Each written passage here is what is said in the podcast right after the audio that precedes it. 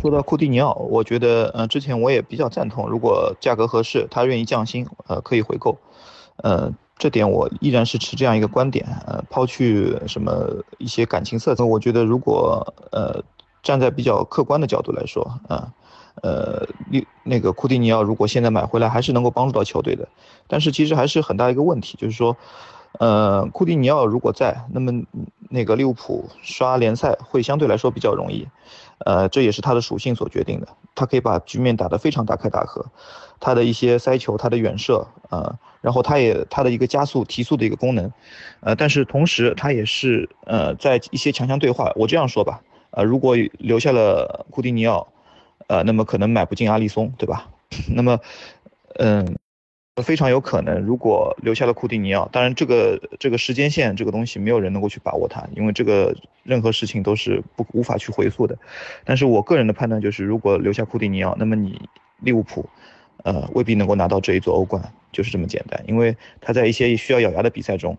他的发挥，嗯，是要打个问号的。可能你们要举就是什么啊，他曼城杀手的属性啊，当年怎么样？但是我觉得这个和欧冠的那个比赛，欧冠的一些真正的一些强队对上巴萨这种比赛，那是不能不可同日而语的。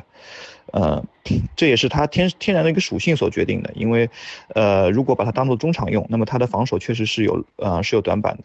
呃，另外一个呢，就是说，呃，如果把它作为一个攻击手来来说的话，那么，呃，其实并不完全符合攻守平衡的一个一个要素，那么必然要三叉戟里我们要撤下一个，呃，如果撤下菲尔米诺，当然菲尔米诺我个人并不是特别看好他这个人，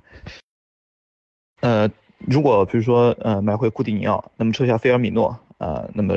那么谁来打中锋呢？因为库蒂尼呃菲尔米诺虽然说他他比较废，对吧？但是，嗯。嗯，利物浦必须还是要有一个占中锋位置的人。如果这个人换成马内或者是萨拉赫，啊，我个人觉得都并不是特别的特别的合适，啊，因为他们的体格，嗯，还是一个长效的长效的一个跑动能力还是有有差距的，嗯，身高呢也是略差了一点，都只有一米七五左右的身高，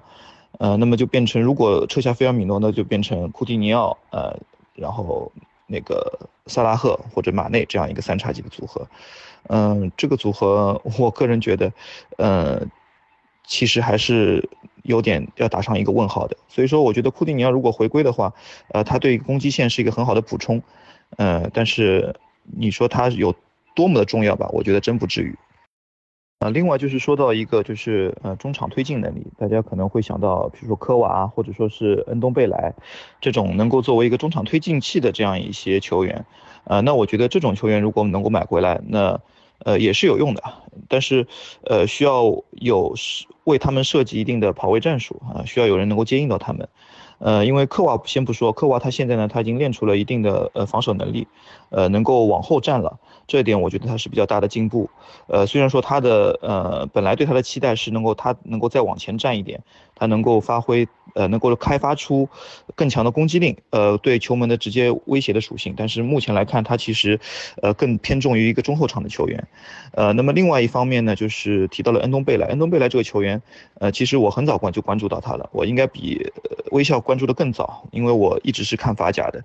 呃，后呢，呃，其实当年，呃，微笑非常非常。呃，就是说，身为那个，就是就是怎么说呢？身为恩东第一吹的时候呢，我也觉得恩东非常不错。呃，但是同时呢，我也我应该在群里面，大家也记得，我也提到过，就是我觉得恩东贝莱这个人的比赛成熟度，或者说他的一个节奏感，呃，比赛的对比赛节奏的拿捏，包括他的一些临场选择是非常有问题的。那么当然，目前他。